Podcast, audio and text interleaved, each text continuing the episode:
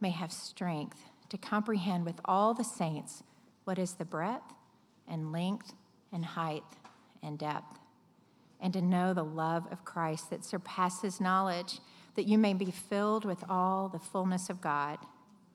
Now, to him who is able to do far more abundantly than all we ask or think, according to the power at work within us, to him be glory in the church and in Christ Jesus throughout all generations, forever and ever.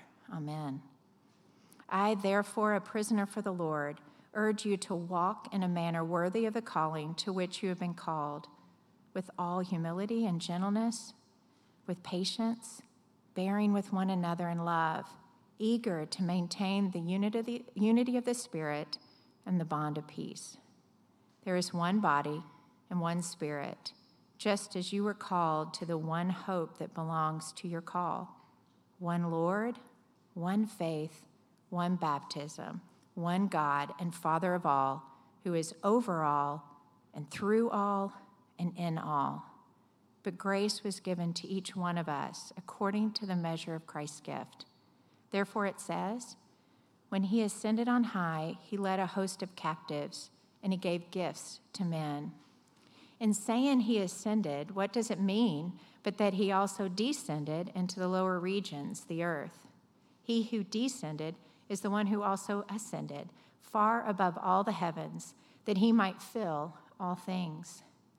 And he gave the apostles, the prophets, the evangelists, the shepherds, and teachers to equip the saints for the work of ministry, for building up the body of Christ until we all attain to the unity of the faith and of the knowledge of the Son of God, to mature manhood, to the measure of the stature of the fullness of Christ, so that we may no longer be children, tossed to and fro by the waves and carried about by every wind of doctrine, by human cunning, by craftiness and deceitful schemes.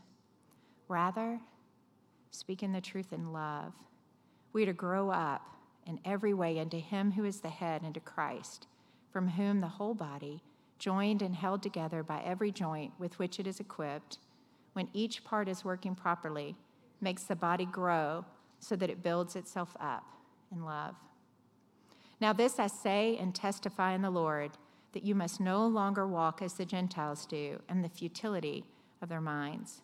They are darkened in their understanding, alienated from the life of God because of the ignorance that is in them due to the hardness of their heart. They have become callous and have given themselves up to sensuality, greedy to every practice, every kind of impurity. The word of the Lord. Good morning. I'm Howard Brown, the pastor here at Christ Central Church. Um, before we start the sermon, um, this part of the sermon series this morning, I want to thank um, our pastor, um, Amari Hill, for preaching for me last week. Um, I had to eulogize my aunt up in uh, Maryland, and um, thank you for your kind words and prayers. you know, as a pastor in a family, I've ma- I married my brothers, right? Did their weddings, and I eulogized my mom, and now my aunt, and possibly some more. So it's a real interesting situation to be in a family and be a minister of the gospel. Um, and so your prayers are good because I need time to mourn too, right? Like I need ministry too, instead of being the one who does the ministry. And so I appreciate how you guys cared for me and the things you said, and uh, Amari being willing to step up here and preach. So I, I, I appreciate that. Thank you so much. Um, I want you to know that I'm here this week. Next week, I'm out again. Um, just so you know, this time of year is a lot of committee meetings, and I serve on a few committees. And um, I'm on the board of Covenant College, our denomination's college, and so I'll be there next week. And then in a couple of weeks, I have another committee meeting. So I just want you to know I'm here, um, but I'll be out every now and then a little bit in the spring. Um, but we're going to continue on this sermon series on the mission and vision of Christ Central Church. And as we continue in this sermon series, um, it's my hope um, through these group of sermons that you would better understand what we believe God is calling this church and you who are part of it, and even beyond that, you who are believers, what God is calling you to be about. And basic and authentic to the mission of Christ Central Church is the importance, if you look at our mission statement, of growing in diverse community. Growing in diverse community. Uh, we're talking about individuals coming from all backgrounds and experiences and levels of faith and understanding and cultures coming together around a common reality. And for us, that common reality is that Jesus has reached and redeemed broken people like you and me and made us and declared us to be the children and people of God. And when our mission talks about diverse community, we are talking about a place and people who, who are more, it's, it's more than just some kind of organic relationships that just happen to come together, but, but we are working for intentional institution. God's diverse community of faith called the church. And for the church community the Apostle Paul was dealing with back then in the passage that we read this morning, it was made up of Gentiles who had little or no spiritual heritage with the God of the Bible, coming together with Jews who had a deep heritage of religion and faith. And so it was imperative, um, uh, it was imperative that they, like you and me today, begin to learn what it means to grow and become a diverse community. There are three things, three, okay? There are three things in this passage, this passage is showing us about diverse community that I want us to focus on. First, we are called to togetherness. Secondly, we are called to submission. And finally, we are called to know the Lord in diverse community. First, we see that we are called to togetherness because you can't be the Lord's and choose to be alone. You can't be the Lord's and choose to be alone. Look at verse 1 in chapter 4 that we read. It says, I, therefore, a prisoner for the Lord, urge you to walk in a manner worthy of the calling to which you have been called, with all humility and gentleness and patience bearing with one another in love, eager to maintain the unity of the Spirit and the bond of peace. Paul describes the life of a believer as a walk. A walk. That as a believer, this is who you are called to be now. According to that new spirit God has put in you, walk this way, walk in this way or path, or live that way. I remember, I, I can't remember which Mission Impossible it is. They're kind of running together in my mind. I think it was Mission Impossible 3 when he had to go in that water thing to unlock. Anybody remember that? We had to dive and undo the locks. Anyway, gosh, how old is that movie? I saw it in syndication the other day. But in order to unlock it, they had like the eye scan, the, the finger scan, the voice scan, and then they had a real interesting thing. They had the gait scan, right? Where they would measure how you walk. And they were like, oh, we can't break into this one, y'all. Right? And, and, and, and, some of you even fell for your significant other because of their walk, right? Just the way they walked. They got my attention. What's up, girl? No, that wouldn't get anybody. Anyway. What's up? Whatever. Something about the walk tells us who they are and maybe something about how they are, right? Whether they're confident or insecure or afraid, or some of you try to be cool. The Bible is saying we can, in large part, tell who a believer is and whether they are a believer, may be a believer, by the way they live or walk. And in that, that they can't be alone. Now, hear me, they can't be alone and choose to be alone and then claim to be true to their calling if they make a decision to walk alone.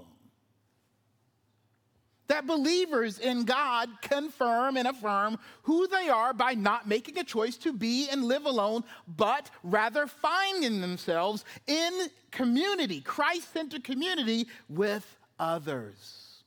Look at what the descriptions of the walk look like. in verse 2. He says here, walk with humility and gentleness and patience. And then it says, bearing with one another in love. Then it says, eager to maintain the unity of the Spirit in the bond of peace. That description of what it means to be in the body of Christ, what it means to be a believer, it all says what? That you are called to live with others that if you're a believer and claim to be so and desire to be one, your life will be marked by and characterized by someone who has to struggle and be patient and work hard and hope together with people and be bonded together. Kind of, and bonded means cemented together in love. Love acted out between each other is a part of what it means to be a believer. And look what he describes here as the work of God in the life of a person who says they walk with God. Look at verse 4. There is one body and one spirit, just as you were called to the one hope that belongs to your call. One Lord, one faith, one baptism, one God and Father of all, who is over all and through all and in all.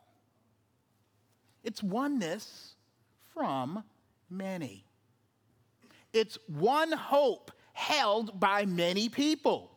It is one family, one body, one church, made up of different people, you being one of them, if you're a believer, intentionally walking through life and walking the life of faith together. What that challenges and encourages us is, with is this that if you're a believer, then you must be in real time not only in a spiritual way, oh, I'm connected with everybody in the world who are believers. Yes, that's true. But this scripture is saying not just in a spiritual way, Th- that's not what it's just talking about here, but in a committed family relationship, you should find yourself in a committed family relationship with a group of people. And it isn't flighty or temporal from church to church and person to person. The words used here to describe your believing walk would beg otherwise. Think about it. Patience and long suffering and working to keep unity, those aren't flighty descriptions. It means you're in it for the long haul for people whom you hope to eventually be cemented in a unity with the Spirit, right? To grow together. Whether you're church hopping or you don't have membership anywhere or you've reasoned between yourself and some wrong concept of God that somehow you have a higher calling than that lived out in membership or committed or intentional or like ours, some kind of vowed relationship in some body believers that, that somehow you've reasoned that you belong to the spiritual church and that's all that matters. This scripture the Word of God says that thinking is wrong. So if you are not tied in some way with a physical, geographical, yeah, I said geographical, not just online, right? Accountable group of believers, then you, number one, are missing out on the pleasures and joys of being a believer, or number two, maybe you aren't a believer. Because the same spirit that was at work in you to call you to faith, the scripture's teaching us, is the same spirit that works to create the community of faith. As a matter of fact, I, I kind of feel sad when I think about these so called freedoms from church.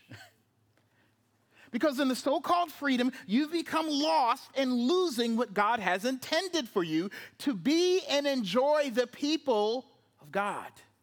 And what's worse for some of us is that some of us are so afraid of or, or scarred by past rejection or, or, afraid of being crushed or being overlooked. Or some of you have experienced, and, and I know it happens in churches, you've experienced spiritual abuse that now you can't risk being in the community or in togetherness with other believers.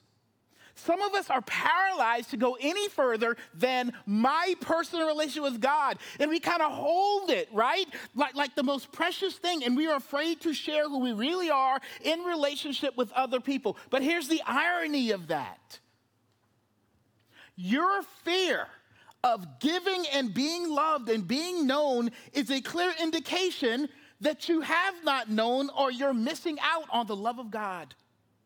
Gifted to us through togetherness. And here's where it gets tricky. What we fear in being too close or committed or known is the very thing, commitment in being known is the very thing you need to break out of that fear. It's a big step. I know it is for me.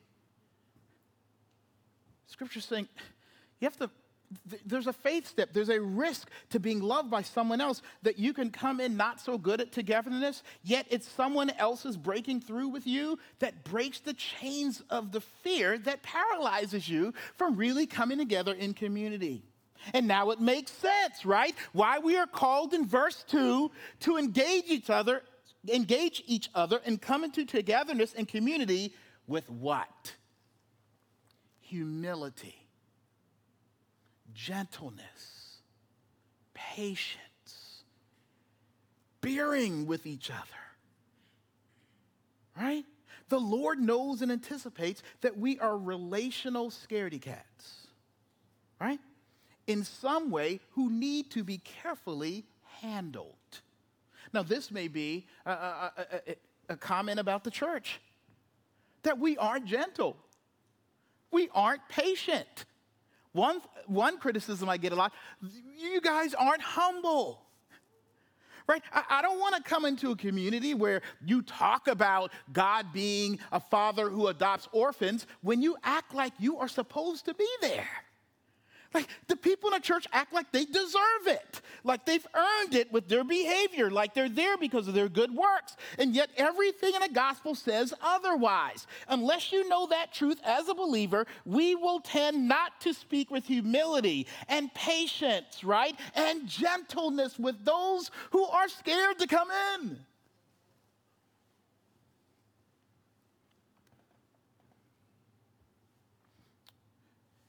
You aren't called to enjoy God and be free and know His love as a believer alone.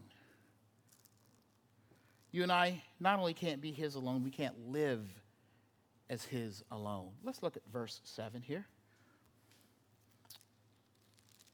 Okay. I'm going to read a, let's see, yeah, I'm going to read some, um, I'm going to read a lot of scripture here, so just, just hang in here. Verse 7. But grace was given to each one of us, that's the body of believers coming together, according to the measure of Christ's gift. Therefore, it says, when he ascended on high, he led a host of captives and he gave gifts to men.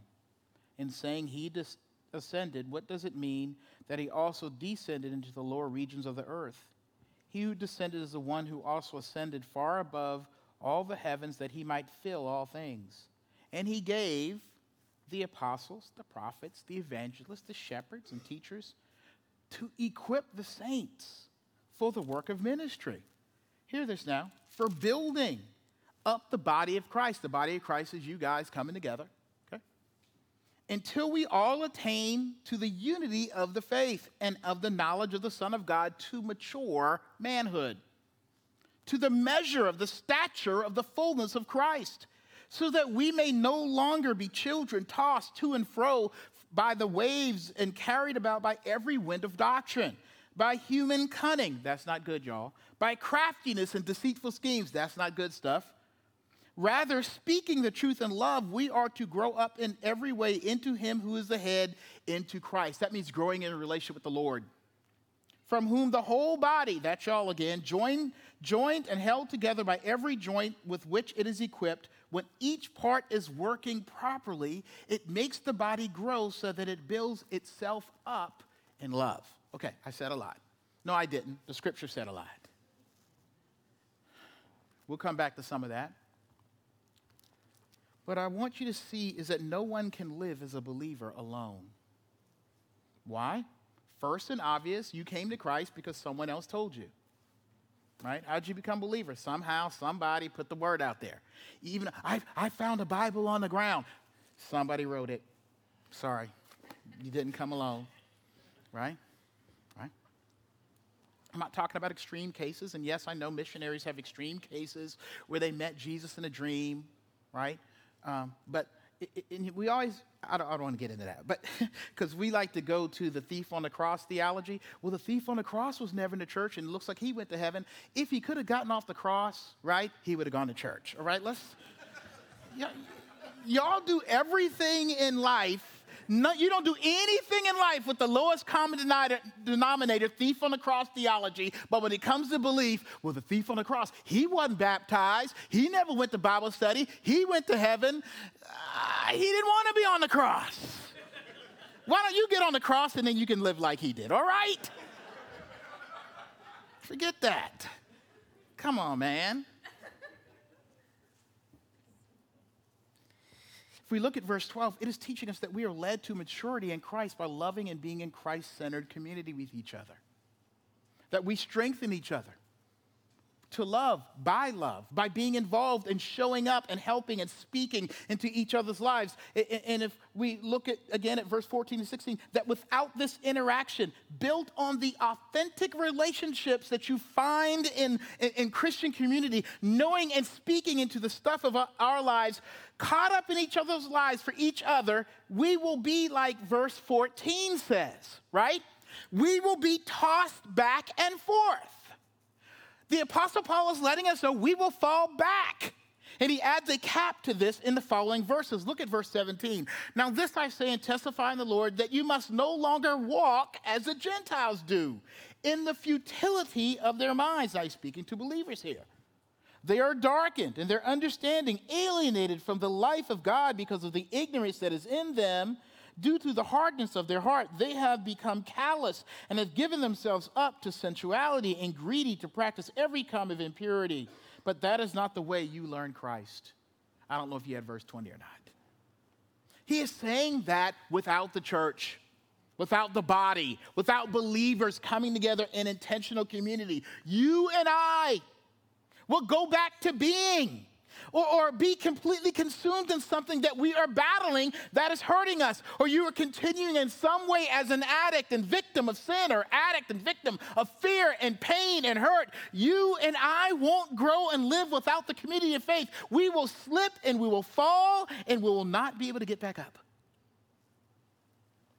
My short lived pastoral and pastoral and personal experience that I have and then most importantly, for what Scripture teaches us. You know what it means if you choose to walk or live alone and not share your stuff in life with anybody? Most times than not, means you faking it. Are you flaking in some way? Right?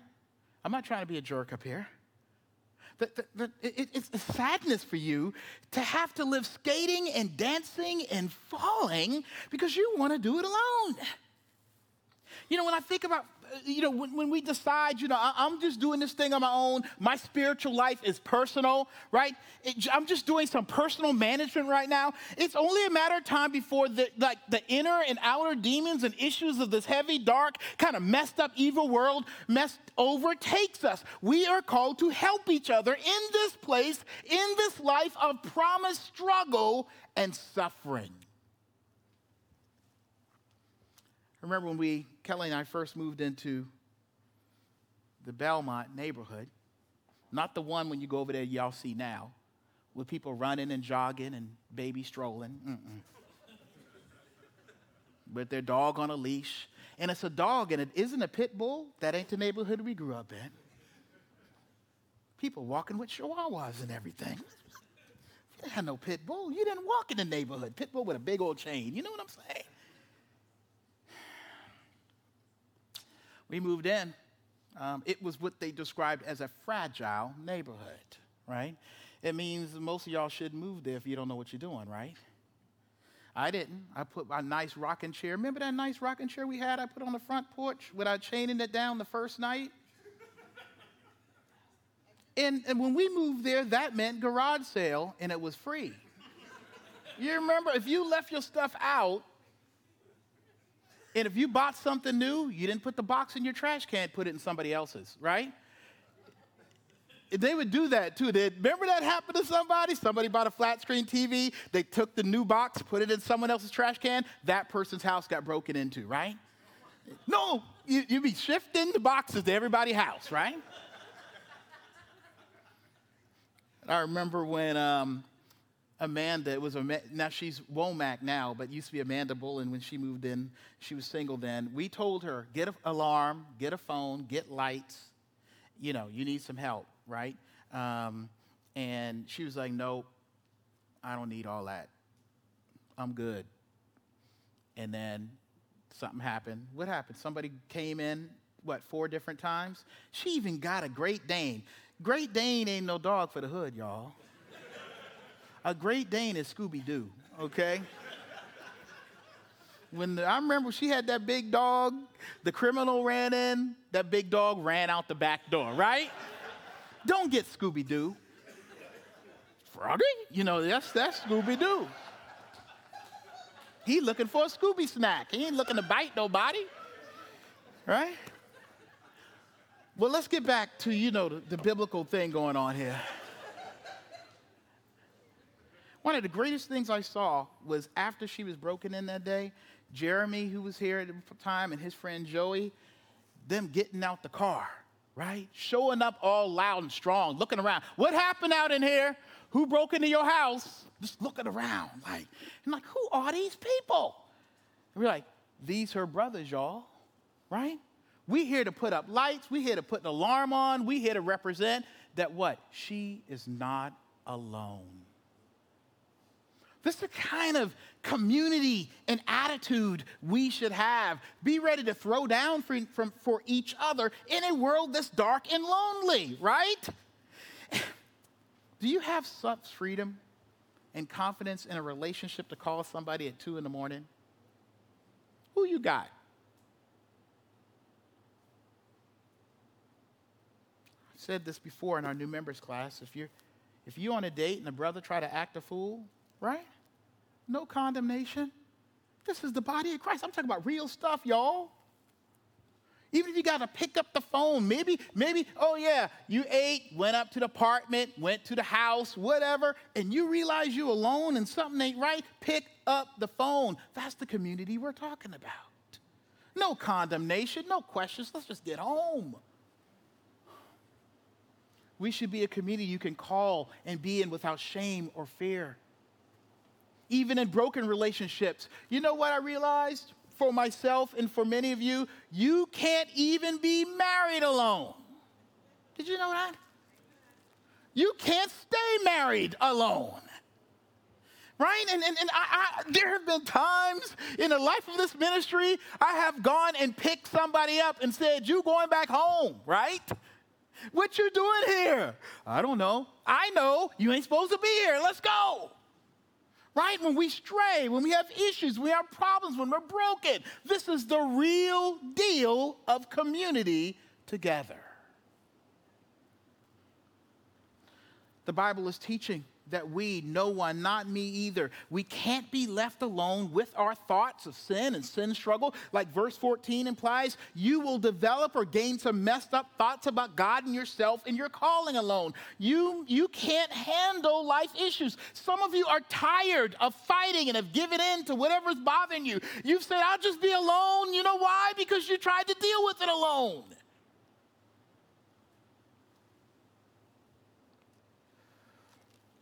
Living with and for this Lord, for the Lord in this world is not a one man boat. Your life is like a jetliner, right? It's a cruise ship, right? it's not a sailboat. it's, a, it's, a, it's a many people, all, all hands on deck in a stormy world. That is your life, right? God has given us a life, our own lives, in a way where somebody else and other people have to actually handle it and negotiate it through this world. So we are called to community, a diverse community that works for us not to be alone only if we submit ourselves to it. Submit ourselves to it. Now, submission is not a word we use a whole lot. I don't like the word submission, right? just listen to the word submission, right? It doesn't seem right. It, it, it sounds, uh, it doesn't have a good vibe. The word, word sounds like someone scraping your gums, right? With, with something historically rusty and salty, right? Submission. Ugh. But let's take another look at what, is, what it means as we apply it here, as we are called to submit to each other. Now, we have already highlighted in the last point the idea of helping and leading and loving each other. Look again at verse 14 through 16 with me. Says here, so that we may no longer be children tossed to and fro by the waves and carried about by every wind of doctrine, by human cunning, by craftiness and deceitful schemes. Rather, speaking the truth in love, we are to grow up in every way into Him who is the head, into Christ, from whom the whole body, joined and held together by every joint with which it is equipped, when each part is working properly, makes the body grow so that it builds itself up in love. It is clear that this kind of transformation, growing in Christ, being a believer, to be more like Jesus, more like the human beings God designed for you to be, requires a degree of submission to one another. Now, I'm not going to talk about this too long because we got some other sermons to deal with that. We'll dive into it deeper. But you must respect and submit to two things in diverse communities like the church. Submit yourselves to being used by God in ministering to each other. Yes, you are the key in all of us here being transformed by God's power. God is using you if He's called you into community.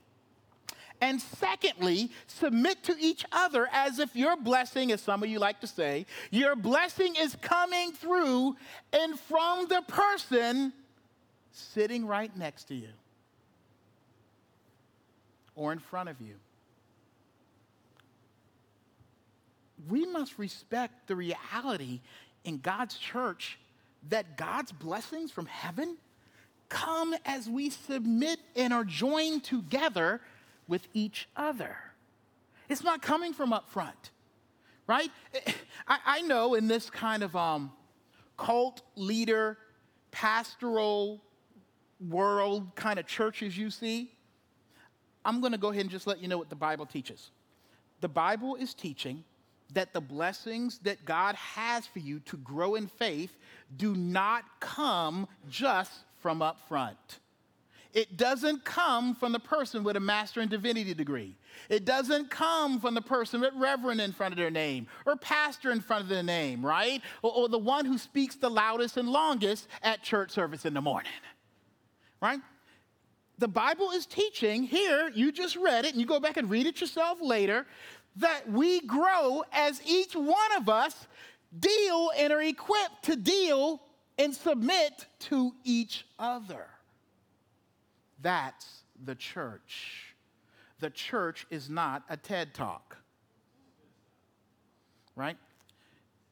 Okay, I'm getting to another sermon. But anyway, the, the, the church is not, oh, we going to this conference and the expert dude up front is going to tell us how to live. No, that, that, that's not the church the church, the means of growth, right? The, the, the, the way the, the life of the church passes through you in your life and how you live, it happens as each one of you take their place in this community. There is no super Christian among us. There's only one head of God's church, and that is Christ. And the Bible says that we are all joined to Him, and then the body is joined to each other, and that's how we grow. So if you think you can come, I'm going to hear Pastor Brown. My pastor preaching. Ooh, the pastor had a word today. That's great. I love to hear that stuff. Make me feel good too. Right? Man, I, I really been growing from that sermon series. That's nice. But the Bible is saying something more here. It's good to submit to what I'm saying, blah, blah, blah, and all of that, and great. But are you submitted to each other because you're not growing the way you should if you're not? Dog, I just gave away so much power. Okay, moving on. I'm going to take it back a little bit, though. Because there's a stronger, more formal corporate call to submission here I want you to see in verse 7. Look back with me at verse 7. It says here, But grace was given to each one of us according to the measure of Christ's gift. Therefore, it says, When he, Christ, ascended on high, he led a host of captives and he gave gifts to men. And saying he ascended, what does it mean but that he also descended into the lower regions of the earth? He who descended is the one who also ascended far above all the heavens that he might fill all things. Now, hear this part. And he gave the apostles, the prophets, the evangelists, the shepherds, and teachers to equip the saints for the work of ministry, for building up the body of Christ until we all attain the unity of the faith and a knowledge of the Son of God to mature manhood to the measure of the stature of the fullness of Christ. Okay, so let me, let me explain this picture here about him leading captives and all that. It, this, this picture is a flip of what would happen when a king would go off to war and win. When he'd go off to war and win, right, the people would throw stuff at him, right? Hey, we give this, we throw our crowns at you, we do this. The flip is this Jesus breaks, Jesus wins against sin and death and the grave. And instead of us giving him gifts, he comes back from the grave and gives us gifts. And one gift, it says here, here, Jesus, the Savior King, gives gifts that he has won in his victory over our sin and brokenness. You know what it's saying here? Verse 7 says he gives an administration of gifts, is the word here. Now, the word administration for some of us non corporate free spirit types, something you may not want to hear or recognize about Jesus' work and community, because community is such a, you know, free organic word. The word apportioned here is the word administrated. Oh, Lord, right? Jesus, for the health of his people, has brought administration to the body. I don't like administration, right? I like to do what I want to do right? You don't want the red tape. You don't want no rules. You don't want nobody above you who can tell you stuff and lead you and guide you and you got to listen to. No, Jesus says he gave his church administration. And then look at verse 11. It says here, and it's got the prophets and the priests and the apostles and the teachers and the pastors and the sh- all those people. He has given leaders, the Bible says, he's administrated, right? He set it up. God, Jesus came and he set up a company, if you will right? And he set up how it should work. And he has given leaders to feed the church. And you have this historical progression of the church and then standard truth speaking offices. So you have apostles and prophets and pastors and teachers, all of which have one thing in common. They speak about God for God, for you, the church, so that you can be changed and challenged and you can be grounded by the word, the voice of God for God's people. They preach the gospel and they offer the gospel, they minister the gospel, the outworkings of the message of God's love for his people in Jesus Christ. But that administrative work, the institution of the church, has always and should always be about you and me being equipped. All right, let, let me set this up again because this is Charlotte. How many churches? We got 900 and something? 900 and something churches. Okay. pastors, shepherds, leaders, reverends, priests, right? What's the scripture say their job is? Right? To equip you. Right? Not to take from you, not to take glory, right? Not to do the work of ministry all themselves, right? The work of ministry is your ministry, the people in the body of Christ. The person who equips, giving the word, giving the means of grace. We're about to have the Lord's Supper in a minute here. Baptizing folk, right? Making sure you stay on a church list, making sure you have what you take to be equipped and tooled, not just to do the work of ministry, but to get the benefits of the ministry that are good and pleasurable and joyful for your soul but it requires submission. It means you do come to church. It, do, it, it means you do struggle through kind of a long sermon, right? You just struggle through. Sometimes I struggle too, through too, right? I'm looking at this, I'm like, whoa. Let me make this simpler, right? It means you do go to community group. Well, community group, you know, in Bible study, that's just a consolation prize for the super Christians. No! You know, it, it, okay. All right, so we, we, we I, I can just talk straight. Like, the, the pastors and staff and elders and deacons and women shepherds and all the people who, who kind of form the leadership of this church, what I would describe as God's administration here, we sit around and we talk about ways to care for your soul so you can be equipped and have the, what you need to do the work of ministry. It is not a consolation prize. It is not extra. It's not an add on. It's not a premium channel, right? It, it, it's a subscription. Y'all don't like that word, millennials. It's a subscription of submission to what God has for you.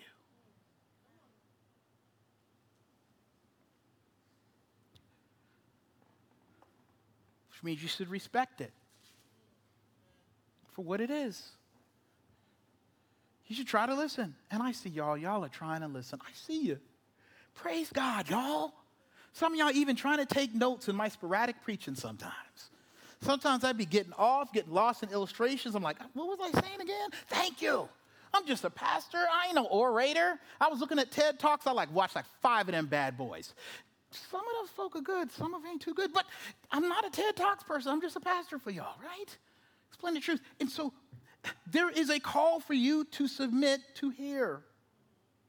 And what you don't hear, to call an elder and ask, or call me, send me an email. Oh my gosh, I hate seeing emails on a Sunday after I preach. But anyway, the, the line, I was wondering this about your sermon. Crud. No, that's all right. That's why I'm here.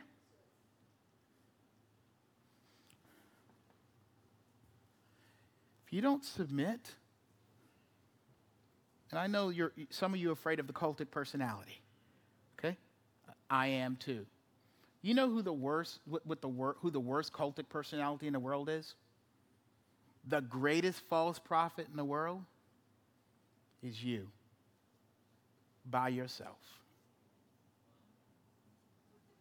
Yeah. Oh, what? Yeah, you thought the false prophet was a guy, a, a woman up here, right? Telling all these deep truths. It's you. You be lying to yourself. I know because I lie to myself.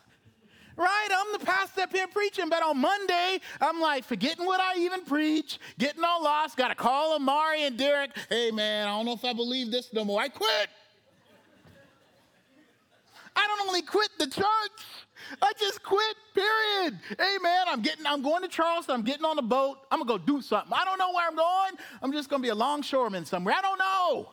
But I quit right? I tell myself lies, and, you need to hear the truth, right? Let me, let me tell you what I mean. As the pastor of a church in our form of government we have here, because I know there's a lot of questions about Presbyterianism and why and what. It's a form of discipleship, like Baptist is a form, and Presbyterian is a form, and Methodist is a form. And it's, it's, a, it's a type of discipleship that, that's part of the administration what we do. Do you know what really is awesome about our, our little form of, I'm just going to brag about ours for a minute. I'm not asking you to just submit. Mm-hmm. I have to submit too. We not one of these churches where everybody has to submit except the pastor. Everybody has to submit except the people in leadership. No, I got to submit too. I have elders, they got equal vote with me. I have presbyters, other pastors, they can take me out, make me leave, whatever, right? Submission my point is this submission is what it means to be a believer. It's not about who's the best or who's the greatest preacher, who's the greatest leader, who knows the most theology. It's about being a person who knows Christ and who wants to grow in faith. And I need to grow too. Submission is a gift of God for you to grow in the administration of the gospel. Let me go ahead and finish this up. So, the Gentile believer in this passage, this church is coming together. Here's the stuff about not being alone and being in submission. They like that because they've been alone for so long, so long. For they realize what this is really about. It's about finally getting a chance to know God. Right? Let's look at this passage, the way it opens. Y'all hanging with me today. Um, I'm a little rusty from being off, but just, just hang in here. Now look at verse 14 in chapter 3. For this reason, this prayer says, I bow my knees before the Father. Now, this is a pastor praying for his people. For every family in heaven and on earth is named, that according to the riches of his glory, he may grant you to be strengthened with power through his Spirit in your inner being, so that Christ may dwell in your hearts through faith, that you, being rooted and grounded in love, may have strength to comprehend with all the saints what is the, what is the breadth and length and height and depth, and to know the love of Christ that surpasses knowledge, that you may be filled with all the fullness of God. Paul's prayer is that the Ephesians see and appreciate and celebrate their calling to be a part of God's eternal family, y'all. And in that, that they would know God. The height breadth and depth. You know what it is? It's an allusion to the temple building in the Old Testament where God's special, like spiritual presence lived on earth. And so his point is that when God's people come together in community under submission and togetherness, focus around the Lord, they become like the temple, which means the Lord is there. The Lord is here in a special way. Like when God's people gather, two or three gathered in his name, God is there in a special way. And as verse 21 says, that his glory be in the church, like it is nowhere and no way else. Get this, that the church, this intentional institution of diverse relationships, is God's very instrument for people to come close to God and to know the love of Christ that through us, the institution, the intentional, purpose driven togetherness around King Jesus, that God shows up and shows off and reveals himself and his love and his grace like nowhere else in the world, like no other community in the world. So, bottom line, how can we come to know God?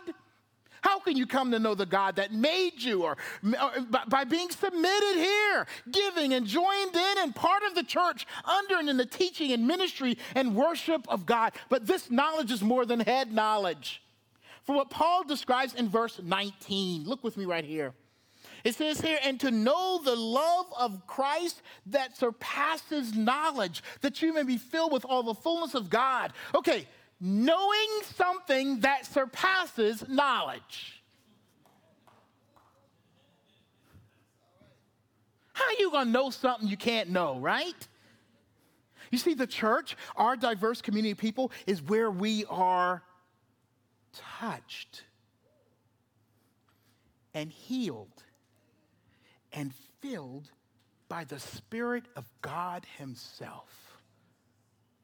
See, Gentiles were forbidden by Jewish Old Testament law to come into the temple courts where God's people worshiped. And only the high priest could go into the most holy place where God's holy presence was. But his message, this message goes above and beyond the temple that they were excluded from. This message, is, this passage is saying that they themselves will be filled with the love of God, that we will be touched within spiritually. That just as His presence really filled the temple, His community of faith in its fullness, in its fellowship, in His teaching and preaching, God Himself, God's Spirit, is going to come and touch us and change us with the truth of the gospel. That He is going to come in our community as we're gathered around, as we're sharing with, with each other, as we're reading through the same old Bible study as last year, right? As we hear that same old prayer by somebody's mama or somebody's sister or somebody's job, right? As we sit around community group and, oh man, why did they have to come, right? As we sit around that, that same raggedy old group of people, that raggedy old temple, right? That raggedy old three or four people you've been meeting with, sharing the same stuff. I'm still struggling with this. Can y'all pray for me? Right? The same rag, y'all raggedy. It's a raggedy old house but it is a temple of the holy and living God. As you come together, His fullness and His presence does amazing stuff. You know what gets me going when I came here on Sunday? It ain't, oh man, I think I got a good sermon today. That ain't it. I really think God's gonna work. I'm expecting something ridiculous to happen. I'm actually expecting some of you as you sing the songs and as you hear Kelly talk about, you know, y'all need, and all of that. And when you hear the prayer, when, a, when the meet and greet, somebody touch a hand or, hey, how you doing? That that look in your, in, looking them in your eyes and them looking you in your eyes. Hey, you ever been here before? Like all that kind of stuff that, that, that hearing the word and, and then taking a Lord's Supper, that something ridiculous is going to happen. You are going to change. The Holy Spirit is going to come and make an incredible work and do an incredible work in your life in a way that if you stayed home in the bed by yourself by choice, it wouldn't happen. We're talking about something spiritual, y'all. We're not talking about some kind of thing we, we drummed up. We in here raggedy as can be. I'm telling you, right? What I'm saying, you know, all my words on the paper, they ain't perfect. All the notes, we got some good musicians, they might be perfect. But close, right? The song ain't always tuned, like the, it, the mics, the, oh, Doug, how's the mics? I don't know. We working with it, right? The chairs, some of them got little tears in them. They're brand new, right? Like, we, we trying, y'all. Some of y'all forgot it was, you know, you're supposed to move your clock in. You came in late. You, you came in fussing. The kids were late. All, the coffee ran out. I don't know what it was.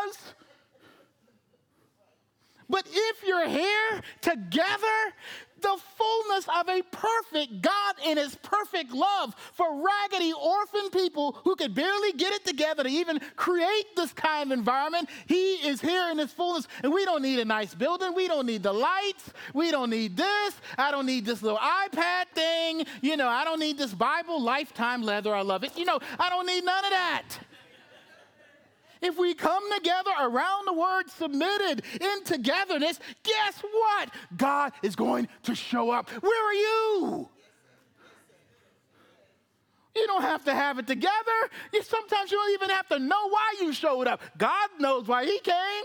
That's what grace is about. Sometimes you're like, well, I don't even know why I'm here. Why did I get up for this men's Bible study? I don't know what's happening. Why did I come to the Wednesday women's thing? Why am I going to community group? What am I doing here?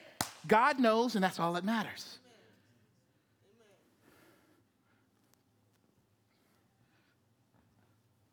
God is here in an intentional institution. Why would you stay away? Even if you're not a believer, come on in. Have people, hey, can I come to your church? It sounds like it's a lot of fun. All right, come on. You want to play with fire? Come on. God is a consuming fire, y'all. Right? I, I believe that. Y'all think I'm crazy? I am crazy because I believe it. Pastor Brown, tell us a little bit of what you're doing at that church. All right. If, if you want that, I mean, I can't control the spirit.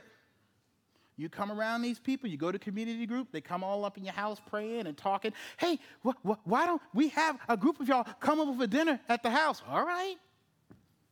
If you bring believers up in there, two or three. See, we're going to go crazy on this a little bit, like these next few sermons. We're going to go crazy about God using you in your groups together. Let me pray. Lord, thank you so much. That even in this raggedy temple, families, communities, neighborhoods, same old community groups, same old Bible study stuff. The fullness, God's Spirit comes to deliver and meet his people. Lord, I pray that you would just deposit love in our souls beyond what we can know. Lord, help us not feel we got to kind of sort of completely understand all the points of it to get your love. So we come together in this kind of mystic communion, Lord. Mysterious spiritual communion as we come together physically. Work. Work, I pray. In Jesus' name.